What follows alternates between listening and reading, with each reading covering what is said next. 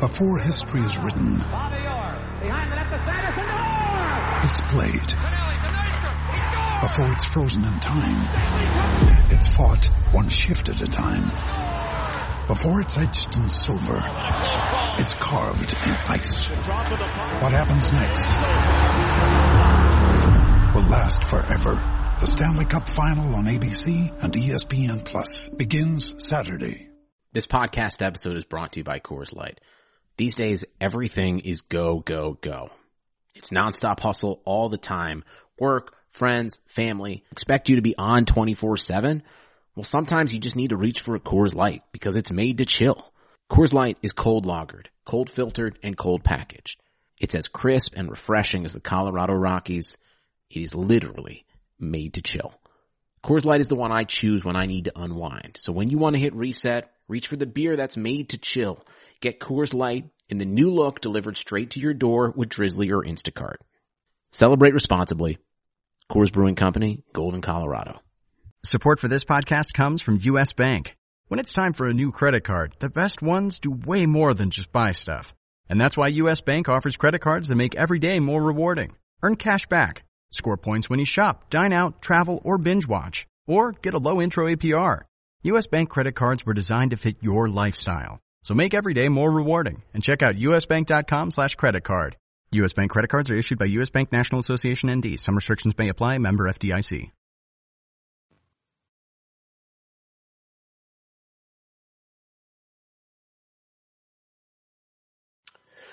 Welcome into the RotoWire NFL podcast. Today is Thursday, February 4th. I'm your host, John McKechnie, joined as always by Mario Puig. It is Super Bowl week, folks. It is officially here, the big game, just a few days away. So Mario and I are going to attack that game from all angles, breaking it down on both sides. Chiefs, Bucks, you know what it is. We are going to dive deep into that, of course. Um, and then we are also going to be getting into some of the latest news and notes from around the league. That includes things like the big blockbuster trade between the Rams and the Lions that took place over the weekend and also the latest on the Carson Wentz saga, which continues to be ongoing in Philadelphia. But Mario, leading things off here, how are you feeling? How are you feeling about this Super Bowl?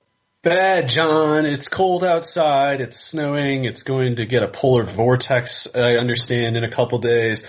Tom Brady's probably going to win a Super Bowl at age 43 at a, at a home field where his minions, his, his dark servants of, uh, the, the infernal realms can join in hands around him and, and praise him to the horror of all humanity.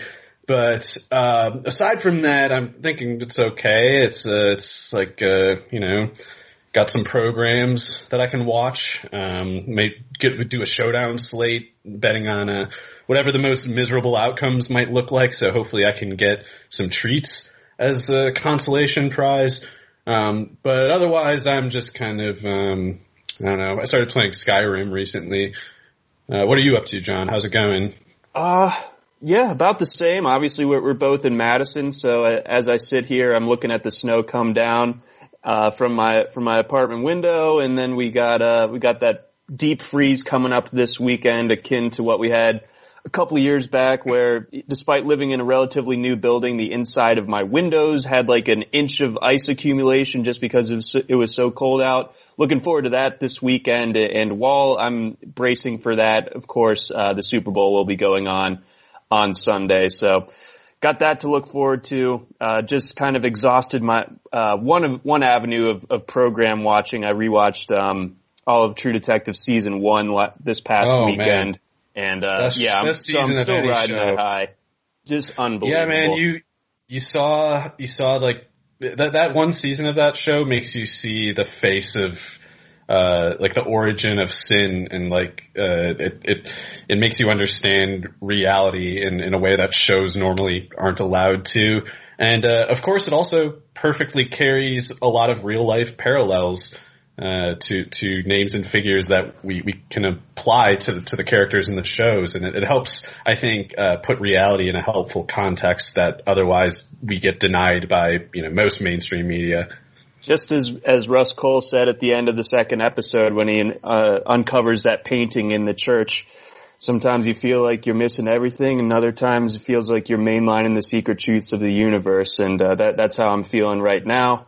Um, especially as we are only mainlining truth on this uh, this podcast.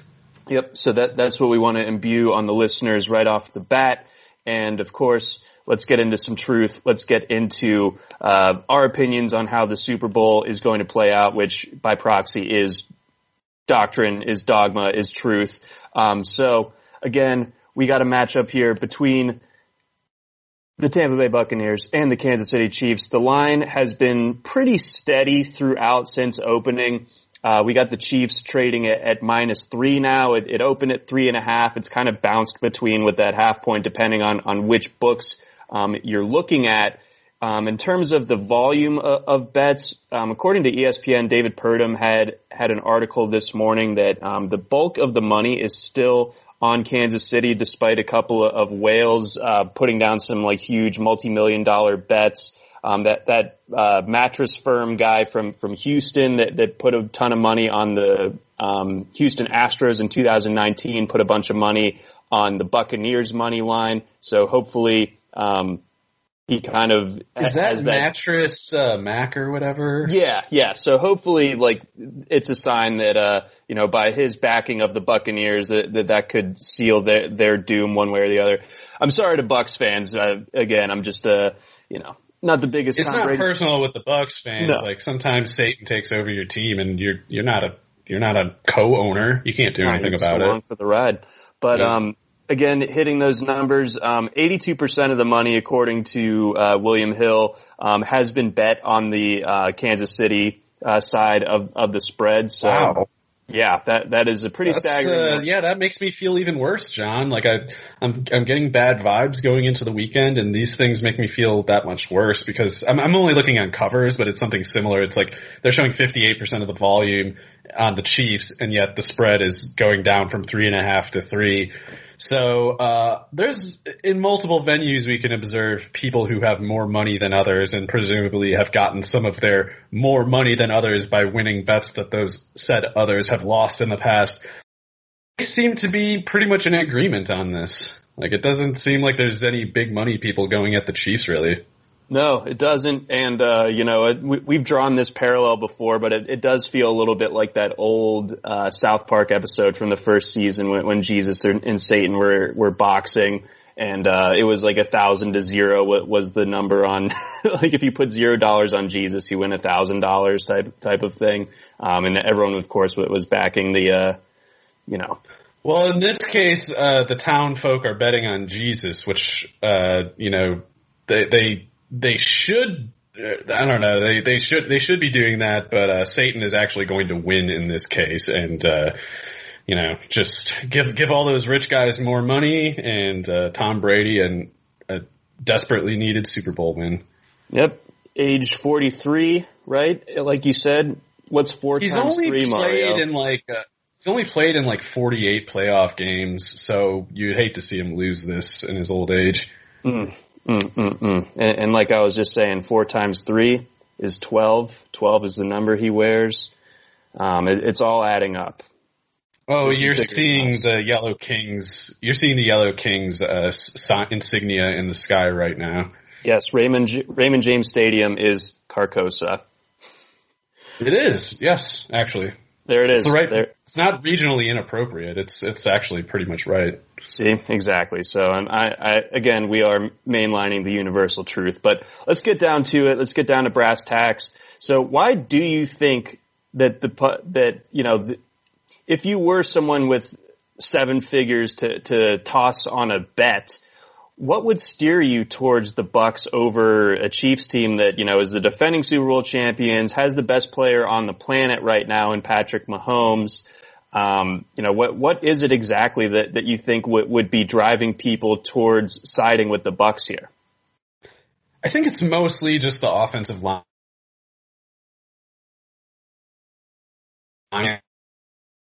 Just occurred.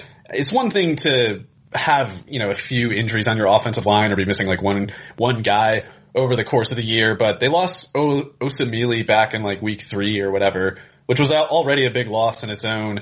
Um, but the, and then they also lost uh, for the COVID. Well, not so much the COVID opt out as much as uh, Laurent Duvernay Tardif actually was going to Canada to treat people with COVID. So that's two starters down. Eric Fisher is out at arguably the most important position. So that's three starters out. And that's a lot. That's a lot to lose against any defense. And Tampa Bay has firepower in its front seven. I'm not even so much thinking about the Vita Vea comeback, but that does matter uh, yes. for the run defense. But it doesn't really change the pass rush. The pass rush is scary because it has Jason Pierre-Paul and Shaq Barrett, both of whom have been kind of all pro level productive the past two years. I know Pierre Paul hasn't had, uh, he didn't have that 20 sack season that Barrett did, um, but he also played fewer snaps and over the past two years he's been reliably producing like a sack and a half per 100 snaps, which as a starter that basically makes him like a 12, 14, 15 sack kind of guy. He's been that way the past two years. They got hot against Green Bay, of course, and David Bakhtiari was out for that game not to say it would have gone differently if he were in, but you could see in Green Bay's case their decline in uh, the the tackle production, the tackle quality of play uh, on the left side probably had something to do with Barrett and, and Pierre Paul both going nuts in that game. So you look at the Chiefs and think like, oh, this this looks like something similar. They Eric Fisher isn't as good as Eric as uh, as Bakhtiari in my my my opinion, but going from Eric Fisher to a line that all, already had to replace two starters, it's probably and Schwartz. It's like a too, snowballing right? kind of risk. Oh, sorry, Mhm. what? And uh, is Mitchell Schwartz also out? Is that right? Or Yeah, there's there might be something like that too. Like it's bad. He's playing like Mahomes is playing with a, a backup offensive line. that's and, bad. Yeah, it's bad. And I don't, so I don't personally consider it like a, a knockout kind of thing. I'm, but I can't really, I can't really give you a good argument. I can't give you a substantive argument as to why. I'm kind of just taking a leap of faith that there's this sort of thing, this sort of threshold that you can tip in an NFL offense where if you have a certain quarterback, probably a quarterback with a big arm and the ability to to scramble at the very least, but Mahomes can run. Uh, he's he, like he's a legitimate runner if he needs to be. He just he just almost never needs to be. Uh, but I think if you have a quarterback who is good enough at scrambling and enough of a big play threat downfield with their arm, I think there's this current this the current reality of playing defense in the NFL is that you just can't really rush that guy. Uh, certainly you can't blitz him. But even even the guys like Pierre Paul and Shaq Barrett, and they they do not need any help. Um, but like th- them going against those backups, I can I can understand why we, you would think like you know these are two All Pros going against these two guys who might not be in the league after the Super Bowl. Like this is you might think that's a no that's no question they're just going to rock right there. But there's some risk to so much as even letting your edge rushers cut loose on the edge because Mahomes, it, it, you need to have like a, you still need to keep like a spy or a robber on him. And it's hard to have a spy or a robber on him if you're, uh, if you're appropriately dealing with Tyreek Hill and Travis Kelce downfield. It's like you have to put two safeties deep to stop the Tyreek Hill just game over threat. And let's say you put the two safeties over the top and you, you neutralize that. Okay, okay, great. Now we got Travis Kelce we got to deal with we're going to have to do something special there too. So that's probably your robber right there. You probably don't have a spy because you're using him toward Kelce. Um, and if you just, if you let your edge rushers just go totally wild and don't tell them to have a containment emphasis, then you risk Mahomes breaking the pocket. And it's, it's not, it's not as easy as you would think to just keep all of that in front of you as a defense. It's like that's, it's just, it's kind of taxing as the defense to even get to the point where you're like, okay, you four, like we're not even we're not even talking about blitzing, but just saying like you four go ahead and chase the quarterback. Like you still can't really say that. You have to say something more like, okay, guys, we'd really like a sack here, but we have to emphasize that you cannot let him get outside of you either. So be a little bit more careful than usual. And stuff like that can kind of add up, like having to tell your guys be a little more careful. Like you can see when a defense doesn't respect the threat posed by an offense, mm-hmm. uh, namely in that the results usually run away in the defense's favor. Once they stop respecting you, they can start selling out against you. And once they sell out against you, it's not the same game as of football as it is for the other quarterback. So it's like you, you can, they have Mahomes in, in like the absolute best case scenario that a defense could have him. It just isn't guaranteed to matter. And it's, it's not beholden to any past precedent really. It's it's not um like I think you can observe that dynamic a little bit already with the Chiefs line, but also especially in Buffalo with Josh Allen. Like the running threat that he poses and the big play deep that that he threatens makes these plays where you, it seems like the defense literally is not trying to rush him. And in some cases, that's kind of actually what's going on. It's like, it's not that, aside from Dion Dawkins, like they don't even really have a good offensive, like a really true standout, and yet their offensive line pass blocking results always are standout quality. And I think that's, that's something that's still a threat there, but the, the, the issue is, you know, Pierre Paul and Barrett are very good. It's not like they're just some version of decent. And those guys that are playing, like, I don't even know who they are. It's like Remmers is, I guess, one of them, but like he's, he, he was like a backup for what, like the Vikings two years ago or something mm-hmm. like that. Like these are not guys you want on the field going against any starter level defender, let alone Barrett and uh, Pierre Paul. So it's an interesting question. Like I, I, think that's what I think that's the the tension that the people who are betting on Tampa Bay are looking at. I just don't think it's a foregone conclusion that Mahomes loses. Like I think I think if uh, if if Mahomes is Mahomes, it's just not that easy to get a pass rush going. Like you have to confuse him somewhat. Uh, you have to get him spending time on the play, thinking about things, and we haven't seen anyone do that except for maybe like I guess there was that one weird Detroit game a couple of years ago, and like Vic Fangio a couple times has had Mahomes uh, a, a, little bit flustered. But Todd Bowles, the first time again in these two, in the first time in this matchup, uh, of course, called that ill-fated man coverage, press man coverage that Tyreek Hill just took a torch yeah, 200, to. Like, 200 yards in the first quarter. Right. It's like no one has ever gotten rocked as bad as the Buccaneers did in that first quarter. But the other thing is, it's like if they if they go to a zone defense, which I think they have to. I mean, if if they call the same defense that they did the first time around, they're basically going to get the same result, even no matter how bad those offensive linemen are. That's just that's just not a competitive defense, to, right? To and like, th- and this time the Chiefs won't score just ten points the rest of the game after the first quarter. Like th- that would continue. Yes, that first game was a blowout, and anyone who mm, looks at it otherwise is misunderstanding. But I do think that that was such an obviously bad idea going in that I didn't consider it that indicative of the Buccaneers defense. Like Todd Bowles screwed up, yes, but he's not a moron. He's not going to do the same thing two times. And if they had called a different looking defense, they would have gotten better results. But they just had to. You can't call it worse than they did Throughout. going in. So, uh, but if you call zone defenses, it's not like everybody just it's not like everybody uh, is just screwing up, making bad decisions against Mahomes all this time. It's there's no right answer is the general problem. And if you want to go with the zone, then um, you, you know you contain him as a rushing threat, but you give him all these guys that he's he's so good at improvising, you know, and it's like he he he makes enough effortless plays on on improvised looks that the zones don't like you cover the big play threat in these zones, yes, but you give him too much time and too easy of a of a he, figures out where guys are going eventually, and then he just works with these guys like okay, we'll run to the free space, and and they they improvise really well on those option routes. So it those those pass rushers could get there, yes, and Tampa could put those pass rushers in good position by calling effective zones rather than the the helpless man coverages they did the first time, but it's it's not like like if if it, if it were that easy to find the solution to Mahomes, someone would have done it already.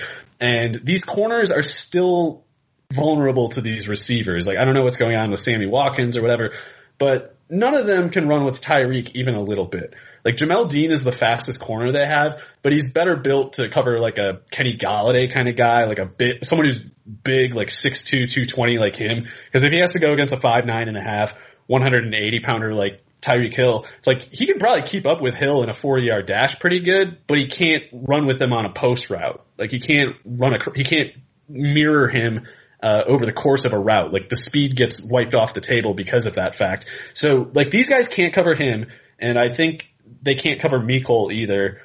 Travis Kelce has been automatic in every single game, literally every single game where a team does the cover two high to re- to remove the Tyreek Hill uh, 250 yard first quarter. Every single game where the defense has played it that way, Kelce has gone almost automatically for like 10 catches, 120 yards. So those those all to me make me think Kansas City should still be safely favored.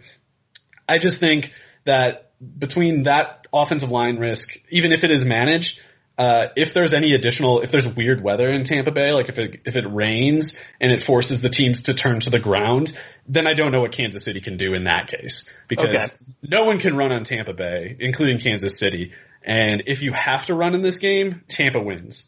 Yes, no, that, that's a, that's a great way of putting it. I mean, the the first time out and, and game flow, you know, that it's going to be a different game flow this time than it was the the first go round. But I mean, the the Chiefs were able to muster 87 total rushing yards on, on 20 attempts, which is it bears out to be pretty good. But it, I mean, Edwards Helaire was bottled up. Re- really, I think Mahomes and his 17 yard run in that one kind of did a lot of the heavy lifting. No other uh, run went for more than 10 yards, I don't think. So, um, yeah, I don't think that Kansas City is definitely going to be in trouble if they have to turn to the run game. I don't think they will just kind of because they have Patrick Mahomes and because the, the way that the offensive line is, you can't expect them to dominate the, you know, the point of attack to get that rolling really. But I guess my, my question for you, um, in talking about the, you know, the, the damned if you do, damned if you don't way of playing, uh, the Chiefs. And, and, you know, this time you do figure that, uh, the Bucks are going to have a much better containment plan for, for Tyreek Hill, And you, and you mentioned, of course, astutely that,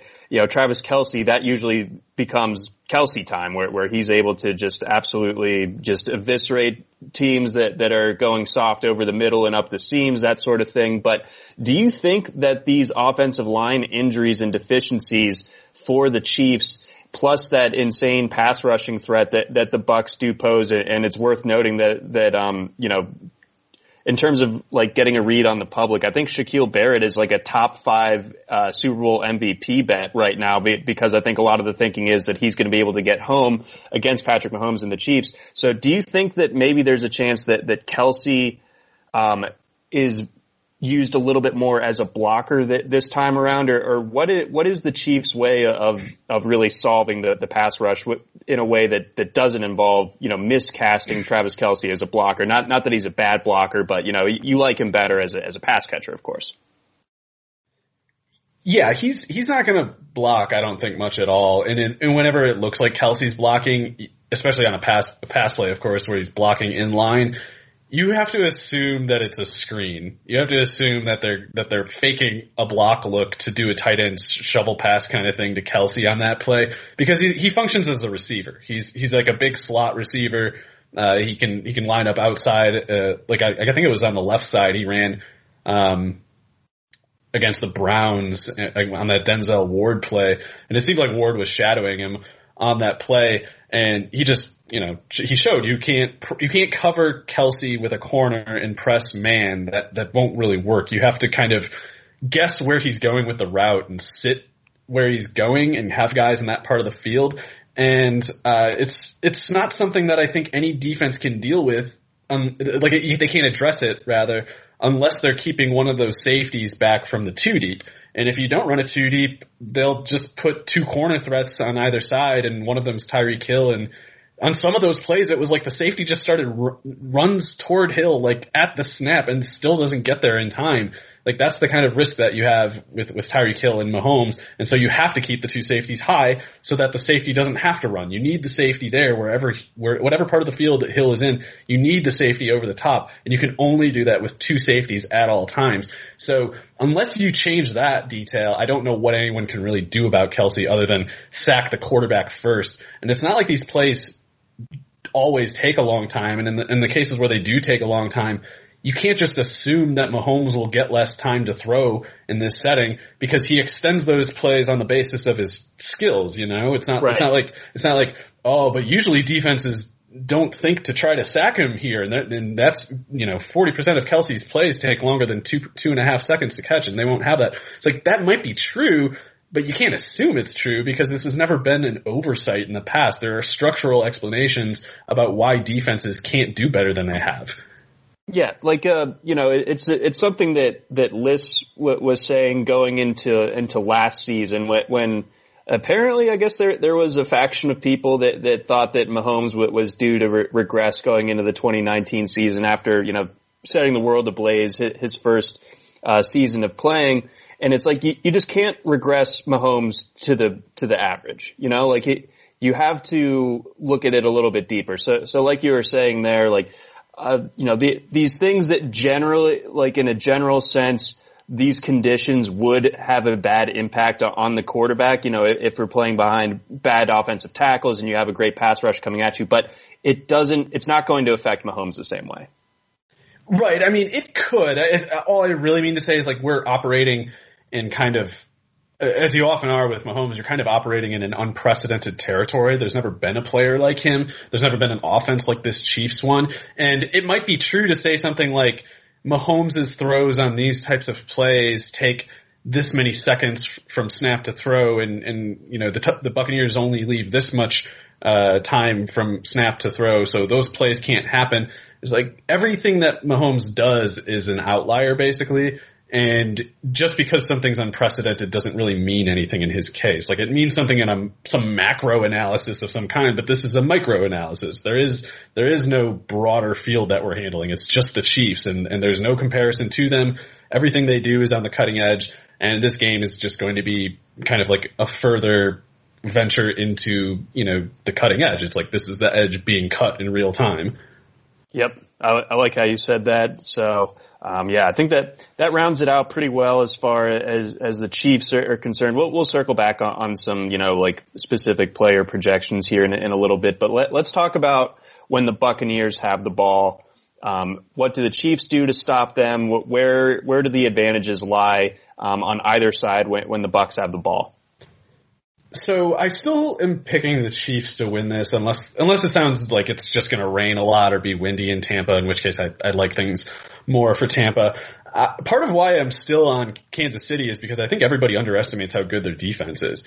I think That's people true. and I think people overestimate how specifically good Brady is. Like Brady is something close to all knowing as a quarterback, and he he perfectly exploits uh, these these advantageous setups that he gets but so much of the advantages that he's gotten this year have to do with kind of like what his offensive line gives him and what these great receivers give him.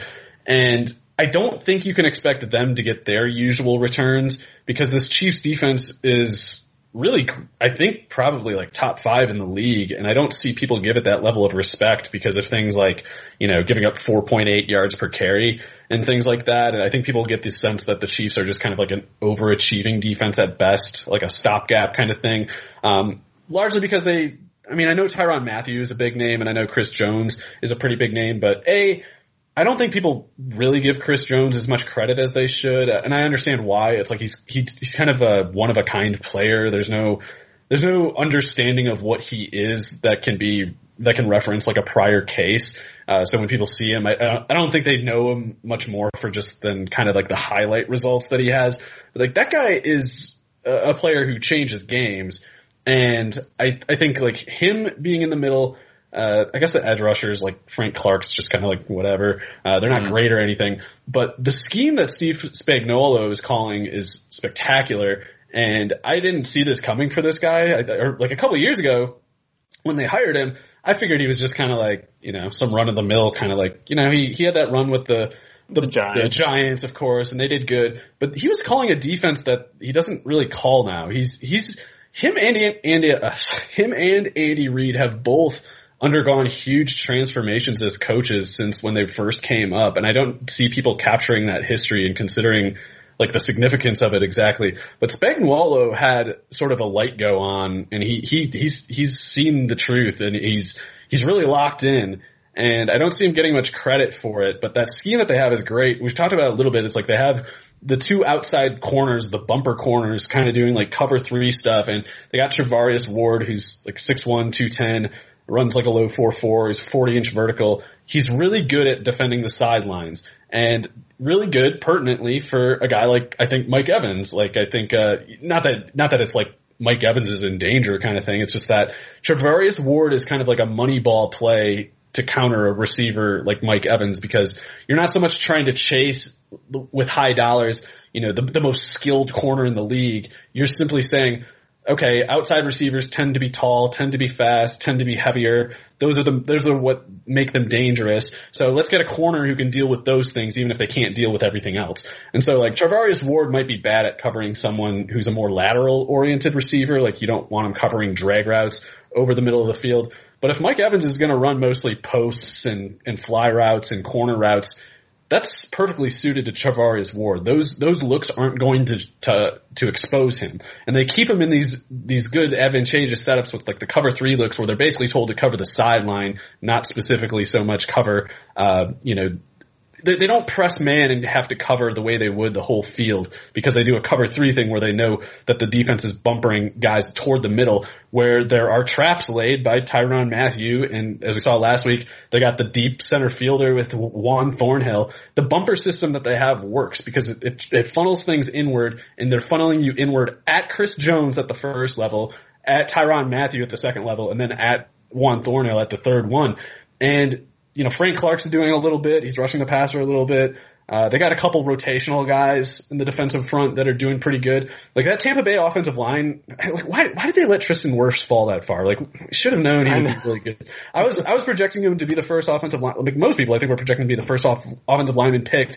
Then he fell because they were like, oh well, he's raw in a way that you guys wouldn't understand that real offensive line coaches do. And it's like he gets to Tampa Bay and like day one he's like a Pro Bowler. It's ridiculous. anyway, the Tampa Bay offensive line is good. So I'm not, I don't mean to described like the Chiefs defense as like this this creeping terror for you know the, the Tampa Bay offensive line. Like they're way better than they've been in a long time, and they can deal with some of that stuff. But I still think that Brady is not like, like he's he's great in theory, but the theory is is liable to get kind of renegotiated in a setting like this. And I don't think Brady is a dynamic talent anymore. Like he doesn't, he can't go off the script. Like he's great at assembling the script and interpreting the script, but if it changes after the snap, I don't think he can do much more than but fall apart. And I think Spagnuolo, Spagnuolo does a good job of disguising his coverages and changing them up. And uh, like I almost wonder if he's been talking, like him and Andy Reid designed the defense or something like that, because it's it's almost like the insights of the Chiefs' offense precede the insights mm. of the defense in terms of like knowing how to exploit space and and and put you know, just, just use leverage on the field to put your opponent in, in bad positions. And there's a real coherent theory behind it all and all the parts are specialized and work so well. So I think the Chiefs defense is, I mean, L'Jarius Sneed too, like he, he, they add him as like a, he's coming on as like a Mike Hilton threat from the slot. Yeah, he's been blitzing like, like crazy, right? Doesn't he have like six sacks or something in the last like seven yeah, games. Yeah, and he's he's he's a guy who's really good as a corner outside too. Like I bet he'll uh, well, maybe not now. I, th- I would have said like he'll replace Bashaud Breeland next year outside, but maybe they're like, no, he's too good in the slot. We got to keep him in the slot. But it's like he's not just a slot guy. He's just he's just been a killer everywhere they play him. So he's really good. That's I, I still don't think Breeland is very good. He he plays opposite Ward,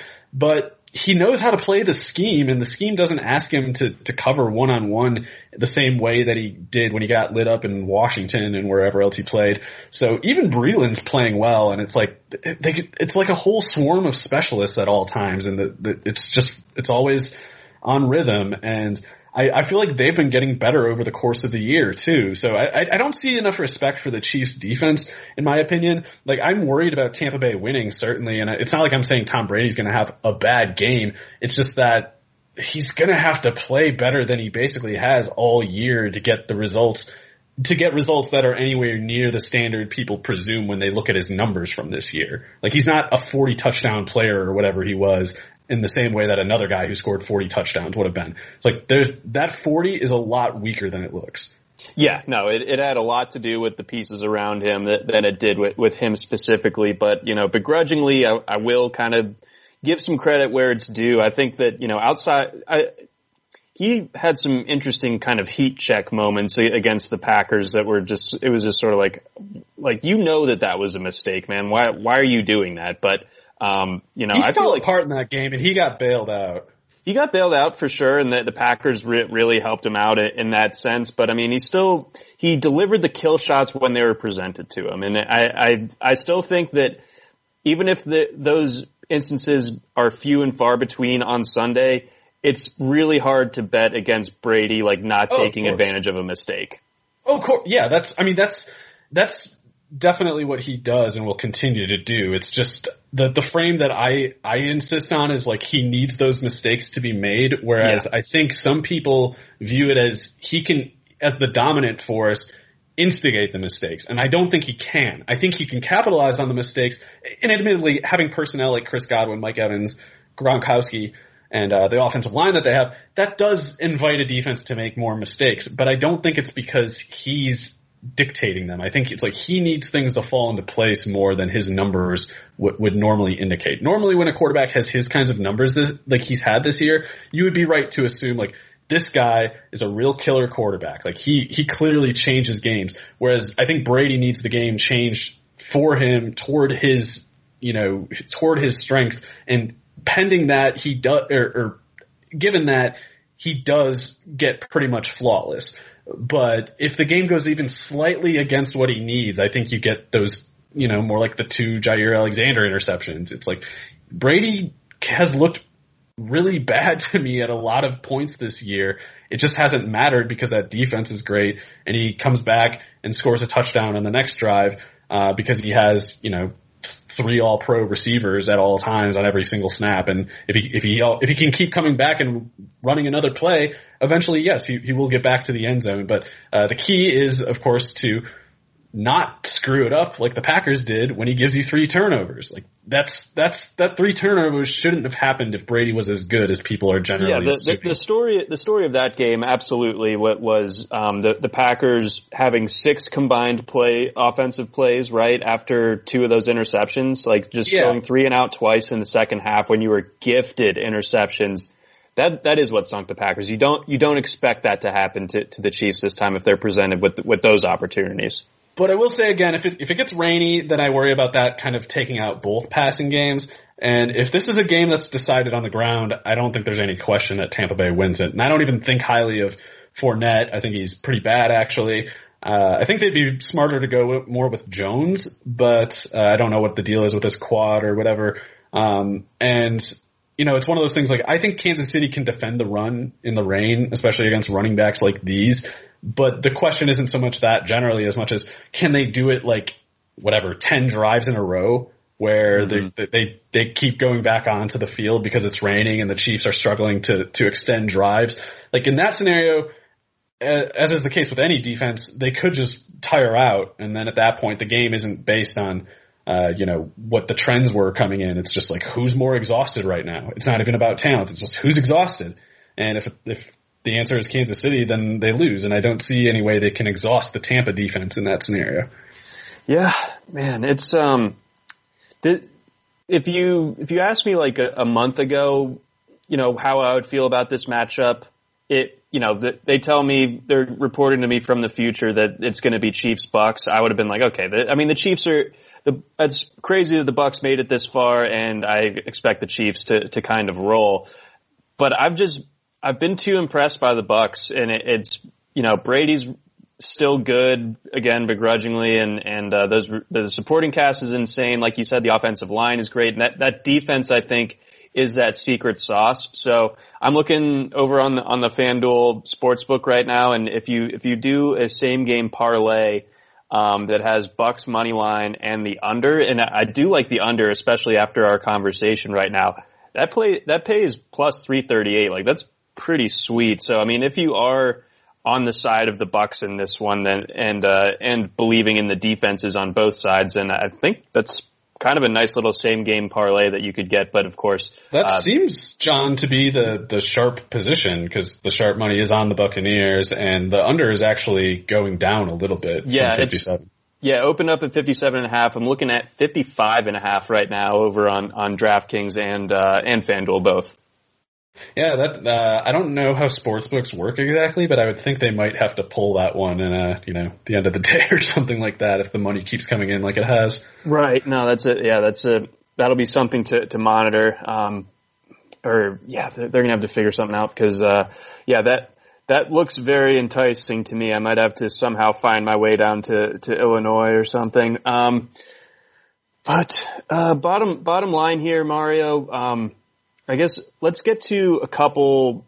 We'll get to a couple like uh, player specific props um, that, that, you might formulate an opinion on one way or the other, um, and then give our, our final game predictions, and then we'll we'll get to some some news and notes from from around the league. Uh, one one prop that I'm particularly interested in is the player with the longest reception, and looking at the board right now, a couple of guys that, that are speedsters that I think are, are nice X factors with, with nice odds to attached. Mecole Hardman, shocker, I know that uh, that we're talking about him, and then uh, Scotty Miller, both of them at plus eleven hundred on the FanDuel Sportsbook for uh, longest reception, and both those guys have the ability to do it. And when you're getting like over plus a thousand money on it, like I think just sprinkling a few shekels on that might be might be worth something to to consider.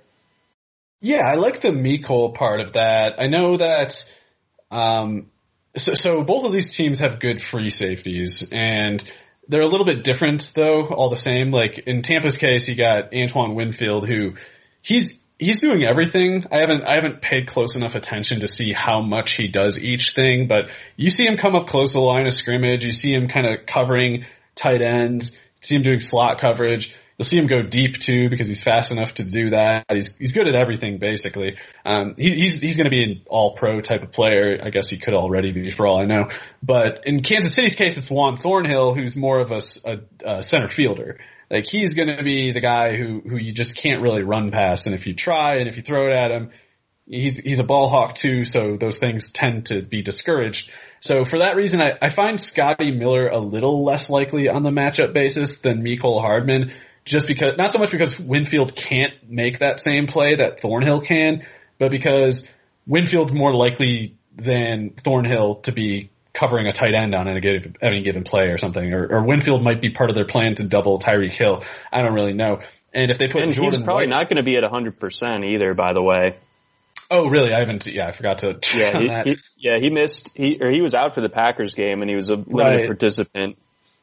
Yeah, Uh, he's really good. And if he's out again, uh, Whitehead also got hurt. I think in that game. I guess Yep, I don't know. yep, he's got a shoulder, so he was a limited participant um, on Wednesday, and uh, Jason Pierre-Paul did not practice on, on Wednesday with, with a knee.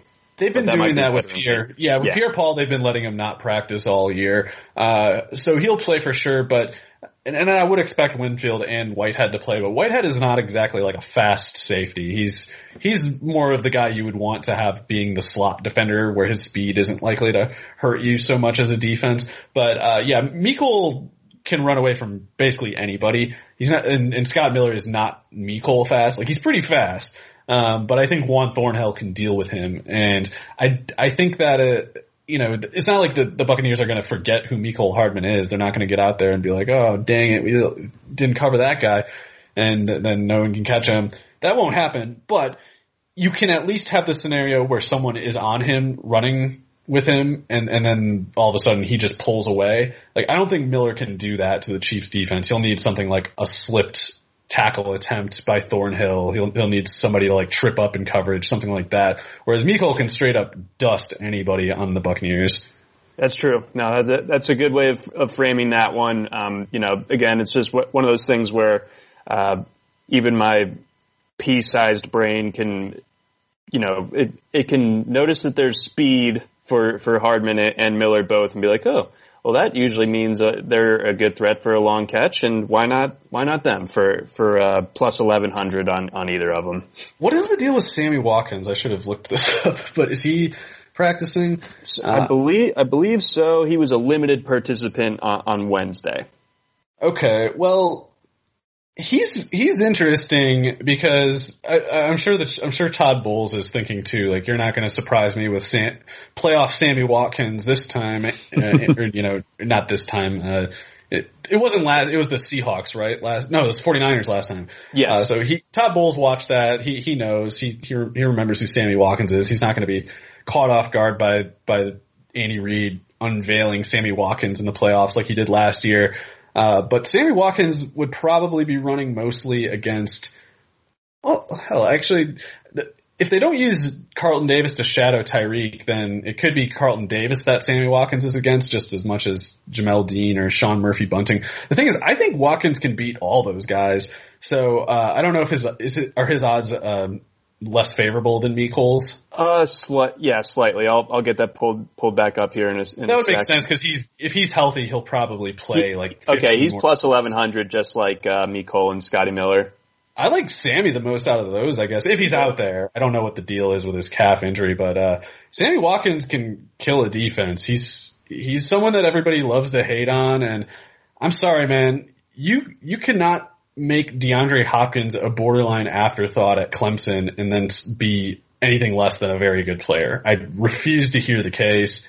It's just, it's not something I'm willing to listen to. And I hate how people co- always point at Sammy Watkins' career and point toward seasons where not only that he got hurt with that chronic foot injury, but they're like, point, they're pointing at these seasons where he played with Jared Goff and Tyrod Taylor.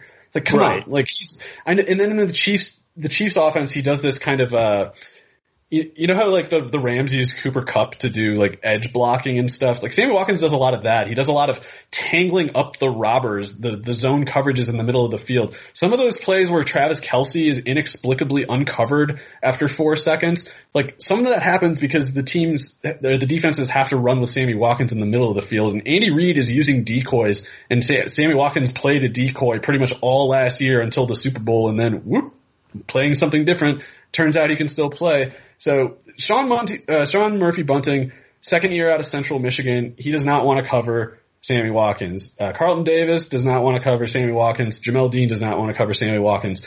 So I know everybody hates the guy because we, everybody, people like me keep hyping him when he goes to a new team or whatever. Um, and he keeps getting hurt or playing with Jared Goff or playing with Tyrod Taylor, but he's still good and you still have to respect him. Amen. Yes. So, I mean, it, again, you know, it was something that we saw a year ago with him kind of getting un- unveiled a little bit in, in, the Super Bowl. It will be interesting to see if, you know, we, we see something similar, um, this time around. Uh, I'm going to throw out some, some rushing yardage, uh, props for you. Uh, Clyde Edwards-Helaire checking in at, uh, 30 and a half on, on the sports books and, and, uh, 26 and a half is his lowest over on BetMGM. So, so not a ton of respect for, for the rookie. Yeah. We have him projected at 40, 43 yards. I don't see him getting that far. I don't, yeah, 43 is easy. That's an under.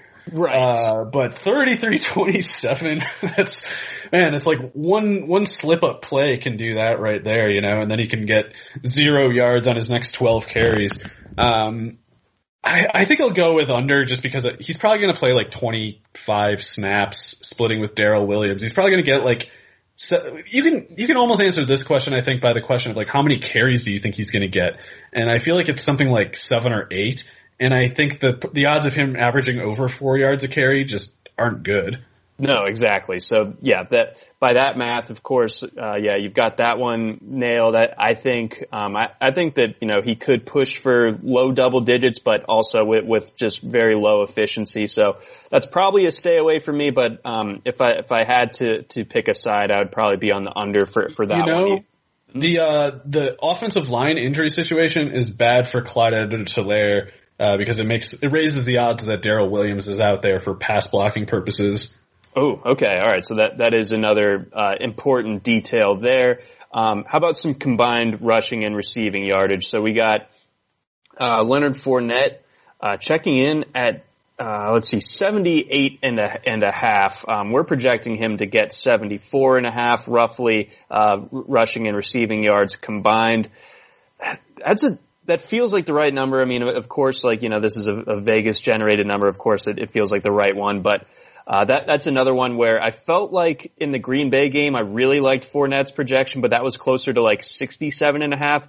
I don't know if his usage is going to be quite the same this time around, so I'm probably more, more inclined to go the under on, on his, uh, total yards. Yeah, I have trouble answering this one because I'm not credible, basically, about Leonard Fournette. Like, I just, I think he's so bad, and I can't, I can't understand why he gets on the. I know he made that one good play against the Packers, but he has his one good play a year, and he used it. You know, it's like every every year he has an 80 or 90 yard carry uh, that barely juices his yards per carry over four, and the rest of the year it's just garbage. And I think that as much as the Chiefs defense kind of allows some stuff to happen on the ground, I think it really is more of an allowing kind of thing. I don't think it's so much that like they can't do better than that. I think it's I think it's like that's that's just kind of how we design our, our defense and if we wanted to we could pay more attention to the run but we don't so we don't uh, but that part part of why they're or part of what I would expect is why they're bad at stopping the run on an efficiency basis has to do with the fact that they are paying very close attention to the pass catching production of opposing running backs. Um, so I, I mean, it's it's uh, largely as the passer that Fournette has made it work because that's where Ronald Jones is bad, and and it's how he gets pulled for for Fournette to go on the field instead. But you don't really see the you don't see the Chiefs being as bad against running back pass catching production as you do against the run. Like they're not great, but six and a half yards per target allowed at seventy five point four. It's like teams teams that are successful throwing to their running backs generally get that catch rate over eighty, and you you probably get over seven yards a target, I guess, in this scenario. But Leonard Fournette is still a bad pass catching running back. Like he's not he's not good at it. It's just that Ronald Jones is apparently the worst at it. So Right. it's not something where I look at uh, as a, as like a vulnerability in the Chiefs defense, and yet it's a necessary to me part of how Fournette would get to that yardage total. But I don't know. Maybe I'm not giving him enough credit. Maybe I'm giving too much credit to the Chiefs. But I would kind of lean under. Okay, and then uh, maybe a dumb question, but th- this is like uh, you know a little bit further down the injury report, something that might only interest me because I was pretty fascinated with this guy as a prospect. But Willie Gay is going to be out. Is that something that, that could hurt the Chiefs' ability to, to stop the the Buccaneers like pass catchers uh, like out of the backfield? Because I mean he is someone that has four you know four four speed at, at Right. linebacker. Yeah, I mean, I, I, I, I just don't think he's played enough this year for Fair. him to be really if, to to attribute too many results to him. Like I f- feel like it's Ben Niemann who's been playing a lot too. Uh, they they have a, they have a lot of rotation going on in that front seven aside from Chris Jones and Frank Clark. So uh, I don't think the Gay injury really matters because he he was probably only going to play like 20 snaps anyway. Okay, that's that's definitely fair. Just wanted to to exhaust all uh, possibilities. Um, one other prop that I'm kind of interested in. I, I like the props that that pay off pretty quickly, especially for for Super Bowl. Um, uh, what's it? Oh yeah, first scoring play. I think Bucks field goal is is plus four ten. And I think that the Chiefs, if I'm remembering this correctly, have uh, more of a defer to the second half type of disposition. So I'm expecting the Bucks to get um, the ball first, and I expect them to. Well, I guess it doesn't even need to be the first drive; it just needs to be the first scoring play. But I I think the Bucks can move the ball down the field and, and not necessarily open it up with the touchdown, but a field goal again plus four ten when it's betting on a, a Bucks touchdown to to open the scoring is plus two hundred. I play the odds there. I, I like that number for for Bucks field goal being the first scoring play.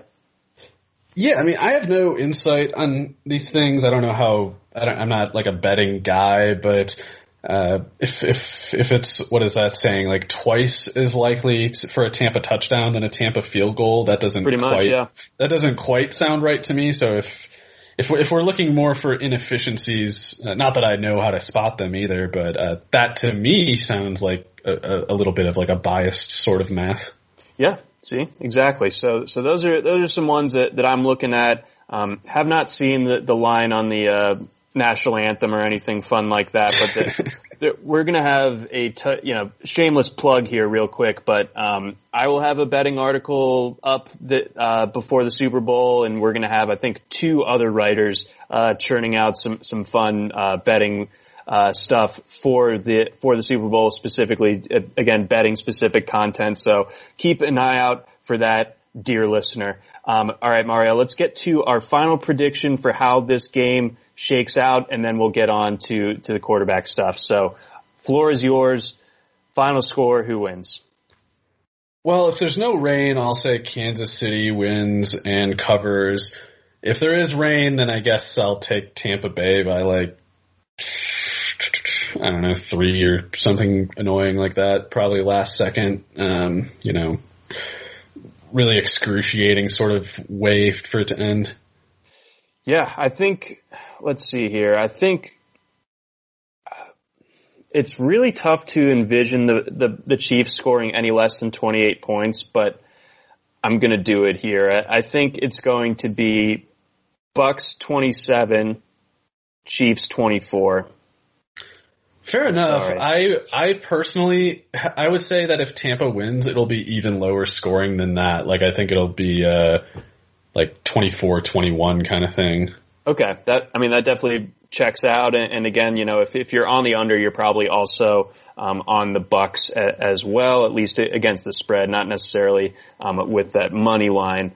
Um, okay, let's get on over again. Some seismic news happened over last weekend, Saturday night. Check my phone, and everyone's freaking out. Jared Goff has been traded. The Rams now have Matthew Stafford.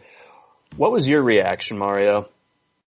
Well, I was pretty surprised by the whole thing. I didn't realize that the Rams were as low on Goff as they were. I didn't realize they were specifically working to unload the the cap that they had uh, the, the cap damage that they had given themselves with the Goff extension.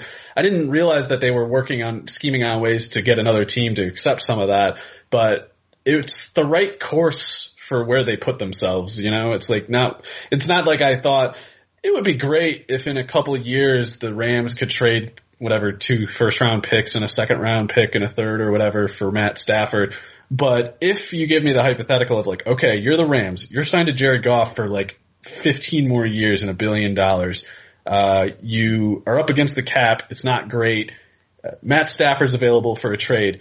Would you trade these picks to get this much money off the books and get Stafford at quarterback instead of Goff? That's a no question to me. That's obvious. I don't understand how anyone can have the argument against that. It's like mm-hmm. people who people who are bashing the Stafford trade from the Rams side are probably doing all of the following: overrating Jared Goff, underrating Matt Stafford, misunderstanding or underrating the importance of removing that cap damage from their books. Like those, I, I, saw like Mike Taney or whatever his name is freaking out all week. Like these many picks aren't worth Matt Stafford. It's like it's literally not for just Matt Stafford. Look at what they're doing with the, the salary cap. Look at what they're doing with the salary asset exchanges. It's like the Brock Osweiler trade to Cleveland. It's like Bill Polian was like having a stroke on the air because he's like, they can't, you can't do a trade where one team doesn't trade anything back. That's illegal. And it's like, no, you can do that because they traded a second round pick for Cleveland to eat the money that they put on their cap to sign Brock Osweiler. Now it's not on their cap and it's on Cleveland's in, instead. That was the exchange. And there was a little bit of that going on with this too. And you got people just saying, it's an overpayment, open and shut. It's like it's an overpayment if the Rams weren't getting rid of that money from their cap. Like that's I don't know how this is so difficult to understand. But in any case, as far as where we go away from the kind of just open and shut part of this to to the more uh, arguable, the the more ambiguous, I still think that Stafford versus Goff is kind of like a cataclysmic difference. like I don't think I don't think that like I see these people who are always wrong about everything about football and and are alien to football and dislike football and don't want to learn about it. Just watch the dots, inst- man. Right, they want to turn football into their version of reality, which is just some unending version of everybody asking them what they think and thinking they're so smart for saying whatever they do. They don't actually like football. They don't mean to understand it. They just want it to change to be more like they prefer. Those people are the ones who are telling you, uh, um, actually, Jared Goff is uh, this many win probabilities better than Stafford over these three years. It's like, oh yeah, it's almost like one played for the Rams and one played for the Lions. um, great insights, guys. Good stuff. Uh, yeah, so I, I mean, it's it's it's it's like, look, if you put together a metric that says Jared Goff is better than Matt Stafford, the person who hasn't lobotomized themselves already would say, looks like the number's wrong, Bob. It's not quite right. It says that Goff's better. It looks like it's not quite doing what we hoped it would. These people instead go, wow, Stafford is worse than Goff. Huh. I, there wasn't any other obvious evidence of that, but if the metric says so, I guess why, why should I keep thinking? Why not just turn my entire brain off and let the numbers just simulate reality for me? Uh, which is what they do, and it's why they'll be wrong about this, like they're wrong about everything. And they won't change. They won't have any humility. They won't have any reflection about any of it. They'll just keep coming out with more reasons why. Actually, you were stupid for thinking Matt Stafford would be better than Goff this year, even though, you know, once Stafford has already shown that he's way better than Goff, it'll be like, excuse me, it's gonna be like, oh, well, you were kind of enumerate for thinking that. He was, th- th- there was no scientific basis it's like fine. There's no scientific basis. Just just keep saying that. There was a basis of some kind though, and uh, let's keep track of these things from now on and see who's right about anything. instead of like saying declaring who's right on the basis of process. It's like your process obviously isn't worth anything if you keep thinking Jared Goff is better than Matt Stafford and that Ryan Tannehill and Baker Mayfield are better than Kyler Murray and Lamar Jackson. Like just just grow up and accept yes. reality. Um, but in any case, uh, yeah, it's ridiculous. I mean, Jared Goff is terrible, and I don't know why it's so hard to get these people to understand the detail, like the, the schematic elements of, of football that, that can make individual player traits get obscured or, or even, you know, completely covered up. It's like if you watch Goff, and if, if you look at his stats, like I don't, I don't think this is an outlandish position. I feel like everybody agrees about this. Jared Goff is a much uglier football player than his stats would lead you to believe. Like he, he is, he's got uh, generally good numbers, and yet when you watch him, it feels like things are going wrong all the time. And it's like just just try to imagine, like just take out Jared Goff from that play, put someone else who I don't know, like even like an average quarterback, and the play goes better. He's a below average quarterback. So going from bad quarterback play to even average quarterback play, along with the condition of removing that bad cap money, is enough to justify the trade. And yet I think we'll find Stafford is safely above average and that that's where this will be a real windfall for the Rams is because he can transform that offense now. McVay can use the whole field now on offense, whereas before they had to do all this smoke and mirrors just to barely drag Jared Goff over the finish line. And it was not working, and, and McVay knew it, and that's why they had that urgency to get rid of Goff and to get that money off the books and get Stafford instead. They can see it. McVay knows that what's been holding him back so much is the fact that they can't throw deeper than 20 yards. And Matt Stafford isn't exactly like a chucker downfield. Like he's, he, he works well underneath too. And, and indeed, that was a major criticism of Stafford the first like six years of his career. Is like, why is he such a cannon arm quarterback, but he does so much dink and dunk stuff? But it's just the mere threat the mere threat that his arm poses to make these throws downfield changes the entire calculus of how a defense approaches the Rams offense. And when that changes, it opens up things for the offense that Stafford can also exploit better than Goff would. So I think it's going to totally like it's gonna it's gonna be like instant threshold tipper kind of detail. Like I think that going from Goff, one of the worst quarterbacks, to Stafford, who's probably like the tenth best, I think I think the gulf between them is much bigger than than conventional stats would lead anyone to think right now. So I, I guess what I'm trying to, to wrestle with, and I'm totally with you on, on the Goff versus Stafford analysis. And you know, Goff last year, near the bottom of the league in, in average depth of throw, the sixth percentile to to be precise, 6.4 yards. Uh, Stafford on the other on the complete other end of the spectrum his average target depth was like 10 yards down the field, one of the, one of the highest in the league. So to your point, that, that definitely opens up this offense. But when it comes to the Rams in general, um, I, I made a note of the Rams Super Bowl odds changing. It was like plus 1800 going into last Saturday. It changed to like plus 1500 for the Super Bowl for next year. So just looking at this Rams offseason in general and, and being able to go ahead, grab Stafford, uh, get that money off the books. Obviously, that you know they, they don't seem to be overly interested in first round picks, and that seems to be working just fine for them. You know, that's a, that's kind of their way of doing it, and you know, again, been working since back in 2016. I mean, they they got to the Super Bowl with Jared Goff, so that it's an organization that knows what they're doing. But I think one of the biggest storylines from this year that we've talked about was Brandon Staley's transformation of the defense. So I'm just trying to, yeah. in your in your mind, get like the what is the net outcome here, like with the improvement of the Rams offense here versus a potential regression um, as far as the Rams defense is concerned with, with Brandon Staley now being in the same building, but obviously being the head coach of the Chargers. Yeah, it's tough and you could see that they they made big changes from the Wade Phillips defense to the to the Staley one, and it's not going to be easy to replace Staley because by any account we have at this point, that guy looks pretty good, uh, even as a head coaching prospect for the for the Chargers, let alone the defensive coordinator for the Rams. So the replace him, that's it's possible, but it's it's kind of optimistic. So the defense should be expected to regress. Like it should have been expected to regress anyway, just because it's like it's hard to be number one or whatever more more than once, uh, a, more than more than one or two times or whatever in a three year span. And uh, they're getting by with a lot of less than great talents. It's like the star power is there, of course, with Aaron Donald and Jalen Ramsey, and maybe you could even say, well, yeah, when you have stars like those, you you don't need good players at the other positions. But it's like you look around, if Leonard Floyd is your kind of like big name guy at three. Like I know he did he did a legitimately good job this year, but he, he's basically just like Manny Lawson or something. Like he's he's a strong side outside linebacker in a three four who can give you a couple double digit sack seasons, but mostly you're just leaning on him to seal the edge uh, with with his length there. And that was like their third most dominant player. They got like Micah Kiser, these guys playing a lot of snaps. Uh, Troy Hill and Darious Williams are good, but it's like they're only good, and yet their results all year were great. So Yeah. I see a lot of ways that they can regress there. I'm not worried about John Johnson leaving. I think uh, uh, he's he's age is not that good in my opinion. Like he's fine, but he's not. I saw somebody saying like the Stafford trade.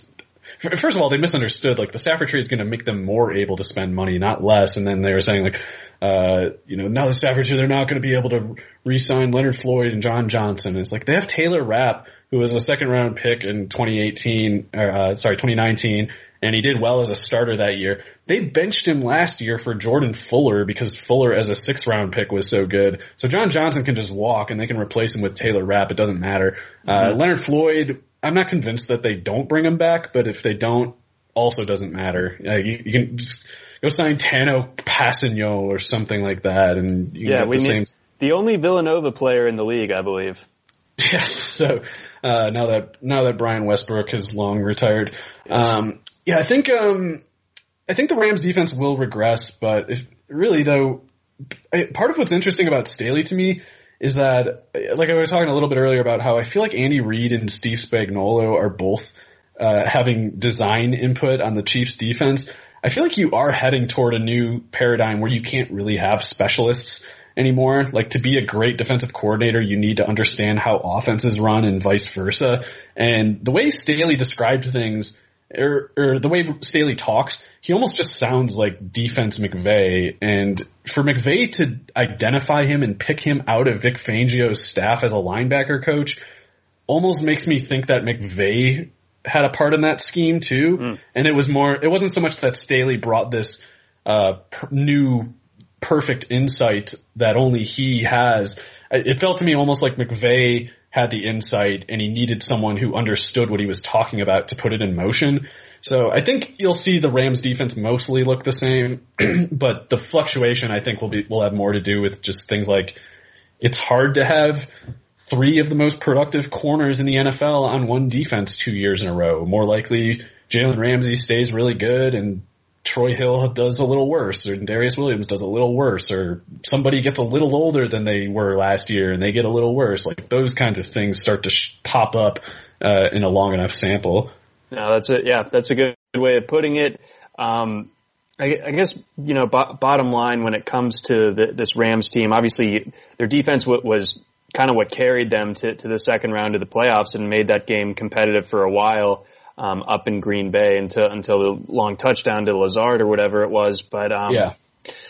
you know, as far as power structure in the NFC goes, and, and again, like you said, the Rams actually have a little bit of wiggle room to, to play with in free agency now. It looks like to either bring their guys back or, or to, to hit the market a little bit.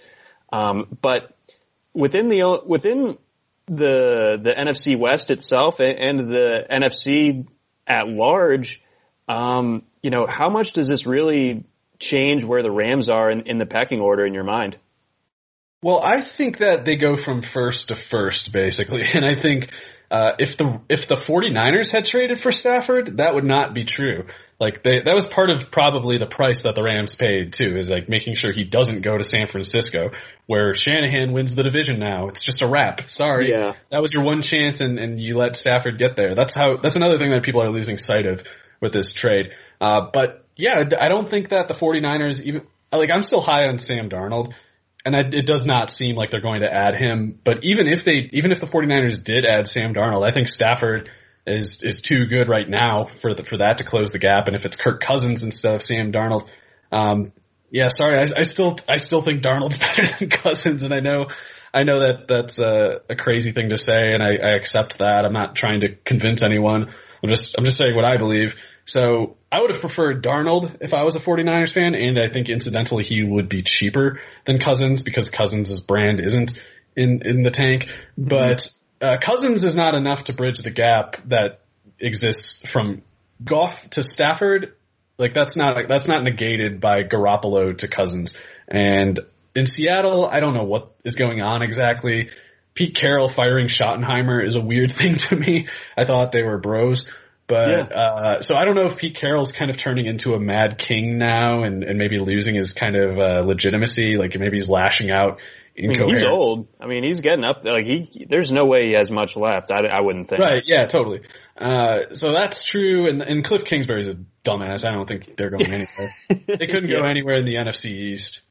No, no, yeah, not not not with old Cliff there. So I mean, zooming it out, uh, I guess. So uh, point, point well taken as far as Rams now kind of being the, the class of the NFC West. But hey, John, real quickly, the Rams have under contract Stafford, Akers, Woods, Kupp, Higbee. Like that's that's a winning record right there.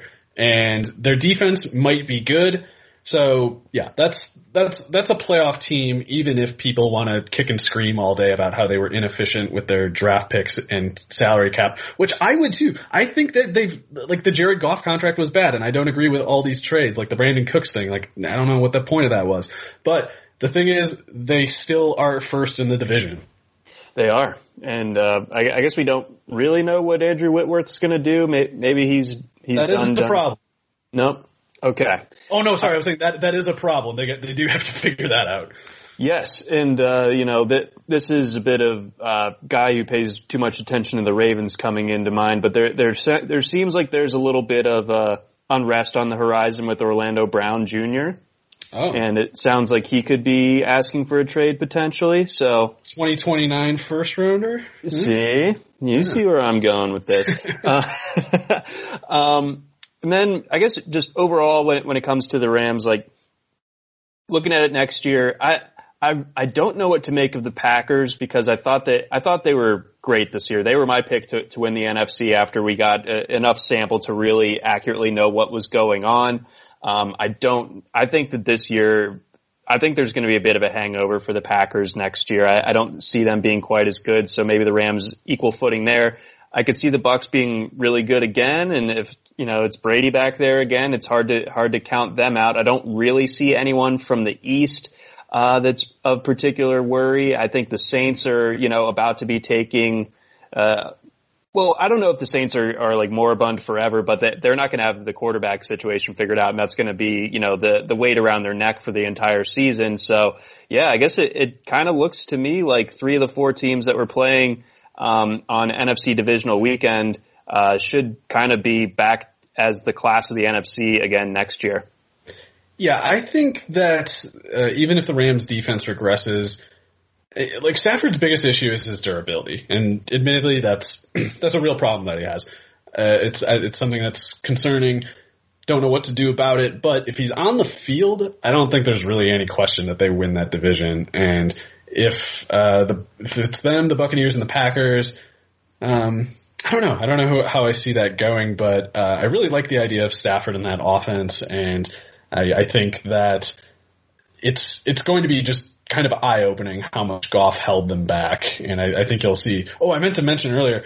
Uh, one of the person who wins the most from that trade is Van Jefferson because I don't think the Rams are going to re-sign Josh Reynolds unless okay. Reynolds has an incredibly cold market. And the whole thing about that offense before was like only two guys could produce as pass catchers because Goff can only throw basically like a drag or a slant to either side of the field. And you can't have everybody running slants and drags. So Coop, uh, Cooper Kupp and Robert Woods got everything. But I think with Stafford there, it opens the, it op- opens the, you know, the uh, second dimension. Like it can go vertically. And with that new opening on the field, there's all these kind of like new markets that route runners can go into. And I think Van Jefferson is going to be the by default downfield guy because Woods and Cooper Kupp definitely aren't downfield guys. And uh, I think all that new space opened up by Stafford's arm basically just goes to Jefferson. Yeah, that's that's an interesting foresight there. And and when it comes to Jefferson, I thought that he he looked like one of the best, if not, well, I mean he he might have played the best of any of the Rams receivers in that divisional round game against the Packers. He was playing Cooper Kupp's position in that game, but yeah, he did he did pretty good. I, I still don't think he's great or anything, but I think he's good enough to ride the baseline yeah. of an offense, and I yeah. think Stafford's raising the baseline to like just I don't know twice as high. this is like w- way better than Goff. There we go. And speaking of other 2016 first round picks who are um, either at odds or just overall uh, just having tough go of it at the moment, none other than Carson Wentz. Um, so it looks like you know we, we we saw the whole rigmarole late in the off or late in the season with the benching, with the transfer uh, um, over to to Jalen Hurts. Um, we saw Doug Pederson and Carson Wentz. That relationship dissolved to to where uh, Philly chose Pederson, or I'm sorry, chose Wentz over Pederson. Uh, there was no way that both of them could still be in Philadelphia together and the franchise to move forward. But reports from Ian Rapoport, um, uh, you know, as of to the, the day that we're recording today, the fourth, they have been feeling some some trade calls, according to Ian Rapoport. Um, just I don't think that they're necessarily gung ho, or at least they're not going to be outwardly. That was Steve Crank calling the, the oh. Howie Roseman. Sorry. Oh, respect respect to that, of course. But um, I the the changing of the coach doesn't really solve the fact that Wentz still has arguably the worst contract in football that, that like hasn't even kicked in yet, and he's completely unhappy with, with the franchise and the franchise rightfully is unhappy with him. And the franchise, I think, should, you know, see what they can, see what this Jalen Hurts guy can really do for them. So I don't, I don't know what, what is the future, uh, for Carson Wentz and do you foresee any sort of market forming for him? Um, if it comes out that, that the Eagles are like kind of a little bit more, um, motivated sellers, if you will, to get rid of him? I think the Eagles are already fully, or at least if the Adam Schefter report that Wentz wants out is true, then I think that the, the Eagles have to hate this guy by now because he's a whiny brat and he's he's spoiled and he doesn't think that he's done anything wrong through any of this. He's a delusional person who, if he was a wide receiver, the whole media, sports media, would, would gang up on him and call him a, what a moron he is, and you know, would say what what a what a whiny little brat he is. But because he's Carson Wentz, they're like, well, we have to listen to his feelings. You have to. You can't just be. You can't just like say, oh, you're you're going on the bench now. You they he he he he was on the bench for a Super Bowl, or he was hurt for a Super Bowl. You know, it's like there's always there's always this like tone of patience with the guy. And it's like, no, he's make him shut up, get him out of here. And I, I have to believe that as the people who have actually dealt with him, they believe that. Like they're they're like, this guy sucks. We got to get rid of him. But eh, you can't just get rid of a quarterback who is a head case and is expensive and played incomprehensibly badly the last year and expect people to line up and pay for it. I think the question is like, what team would take him? Like, I don't think there's many teams that want Wentz. And luckily for the Eagles, though, I think there are two possibilities where they could come out ahead here, or not out ahead as in like we're back to being competitors again. Like I think they have to accept that they're going to be in a rebuilding phase now, and if it if it's uh if the question that they're facing is like, do we go into the year with a malcontent uh, Carson Wentz, or do we trade him and go with Jalen Hurts, or or even if they can only go in with Jalen Hurts, you still trade or cut Carson Wentz. Even if you have to cut him, cut him get just get this idiot out of here. He's toxic to the team. He's not good enough to to be to to justify any of the, the nonsense that he pulls. They have to get rid of him, even if they can't get Justin Fields or Trey Lance or whatever it is. I don't know. Um, but he can only really go to two teams as far as I see it.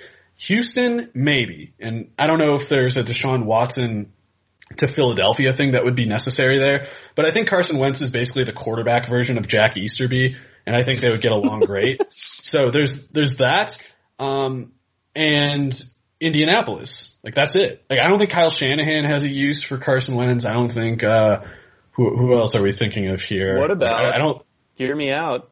And it, maybe the situation's so bad you you never see an interdivision thing happen. I was going to say Washington. yes. What about the football team? Yeah, they should try it, man. They should just they should just yeah, they should try to get Carson Wentz to Washington because yeah, just keep keep negging the Eagles about how low Wentz's value is until it reaches a, a price point that you can stomach. Right. So the, th- things are things are looking bad for the Eagles in my opinion because I always assumed that that Sirianni hiring was to appease Carson Wentz. Like Carson Wentz wanted a coach who would say like who, who basically uh, pledge allegiance to Carson Wentz and say things like, "We won't have a competition between Carson Wentz and Jalen Hurts. Carson Wentz is our quarterback." And I assumed that's what explained why the Eagles would hire someone so uninspiring as a head coach. I assumed it was because Sirianni is the only person who was willing to say that. And it looks even worse. Like it looks, it looks like the reality is even worse than that because Carson Wentz was apparently not appeased by this. And so that means that they hired Sirianni only because, uh, Howie Roseman thought that he could push him around and like, or, or maybe even worse, maybe Sirianni was like, yeah, I'll do whatever you say, boss. I'm not, I won't act up, boss and maybe that's why he's there.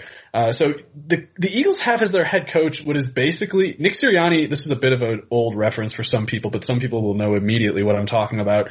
Nick Sirianni is to Howie Roseman what Dave Campo was to Jerry Jones in the early Oh 2000s. wow, I got Just you. a, like a shameless, overt puppet man, or or just like a or someone who's easily bullied.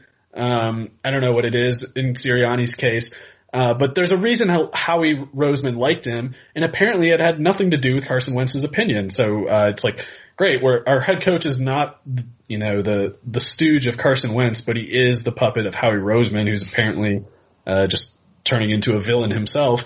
So it's not looking good either way, but they, whatever case, they got to get rid of Wentz, in my opinion. And if they can get Indianapolis to give up anything, that strikes me as the best case scenario. Otherwise, I don't know. I mean, I, I actually do think Jack Easterby would love Carson Wentz. And I think that if I'm the Eagles, I am calling Houston to see if I can trade, uh, like two, three first rounders and, or maybe like, uh, two first rounders and hell, I'd, I'd throw in someone like Reagor to get it done. I'd throw in, uh, who I like still. I'm not, I don't, I'm not one of these people who thinks Jalen Reagor is bad. Um, but I think getting Carson Wentz out and Deshaun Watson into Philadelphia would be worth almost anything. Yeah. I, I think, I think Car- I think, uh, Easterby would love Carson Wentz. They're both treacherous, slithering, uh, weirdos and I, I think they would respect each other for it. A match made in heaven there. But otherwise, And, uh, maybe Frank Reich, maybe Frank Reich just, uh, having been away from all this time still thinks of Carson Wentz in like 2017 terms and maybe he can be a dupe for a trade. But otherwise, I don't, I don't know what calls anyone would be making to Philadelphia for Carson Wentz other than, hey, the, the, it, other than the Osweiler trade. I don't know how anyone is calling Philadelphia other than to say, hey, we got cap space. If you give us a second rounder and a third, we'll take Carson Wentz's salary off the books for you. Well, I mean, that's, that's seriously something that, that could be a factor because the Eagles, other than the Saints who are in what looks to be unprecedented cap million. hell, like It's like- literally, It's as much oh. as the cap is supposed to be. Yep, they're 104 over the cap right now. Philadelphia second, um, and still paling in comparison, but still a lot worse than pretty much everybody else other than the Saints going in with, with, uh, 51 mil over the cap. That's yeah, that's wild. I Good I don't know what anyone else if the, if if Rapoport is not full of it. If two teams called the Eagles and and I guess I, I don't think Houston would be one of them, even if there is that possibility. I don't think Houston would be calling them. I think it's something like well, the Colts have a ton of cap space, so they have to be the far and away the favorite, I guess, because they if they can take Carson Wentz basically for free, even I would say like, yeah, why not? Like Jacob Eason is not a serious player. Um, the Rivers thing should not be entertained. Jacoby Brissett is not it either. I guess you guys, the Colts, maybe you can't do much better than this. And if someone's going to pay you draft picks to take it on, then I guess why not? But otherwise, yeah, I mean, maybe, uh, maybe, maybe, maybe some of these other teams, like, yeah, the Jaguars or somebody are, are offering to just eat the contract to, to shave off 30 mil from their cap space in, in exchange for a second and a third or something. Boy, the, the Jags would be really heat checking themselves, you know, because I mean they're, they're going to get Trevor Lawrence either way, either way, but they're really kind of making making or having the makings of Trevor Lawrence really play on a high difficulty right right off the bus because you know like the offensive coordinator hires weren't particularly inspiring and um, you know all all this and that. So I mean, little little bit Well, to be for- for clear, but whoever trades, whoever trades for, uh, if it's not Houston or if it's not Indianapolis that trades for Wentz, and if it is a salary cap thing, they could just cut him like the, Hmm. the Browns did. Ah, yes, that, that's true. Because So- because eating that once they eat that money, they don't get a penalty for anything else. It's why if the Browns trade Odell Beckham, they have zero cap penalty. Uh, it's it's like if you get that Wentz contract, you can't you already eat it right there, so you can just cut him. It's not going to do anything additional. Okay. All right. That makes sense. Thank you for being our, our capologist in this conversation. Do you have anything else to add onto the Wentz situation or anything else before we sign off here? Uh, not really. Go Chiefs. You heard it here, folks. Go Chiefs. This is a completely neutral podcast. So, um, anywho, that's going to do it for us here for the Super Bowl edition of the RotoWire NFL podcast. We'll be back next week, of course, as we continue to get you ready for the upcoming NFL draft. But enjoy Super Bowl Sunday, everyone. Have a safe one, have a good one, and enjoy the game. This is the story of the one. As head of maintenance at a concert hall, he knows the show must always go on. That's why he works behind the scenes, ensuring every light is working, the HVAC is humming, and his facility shines. With Grainger's supplies and solutions for every challenge he faces, plus 24-7 customer support, his venue never misses a beat. Call quickgranger.com or just stop by. Grainger, for the ones who get it done.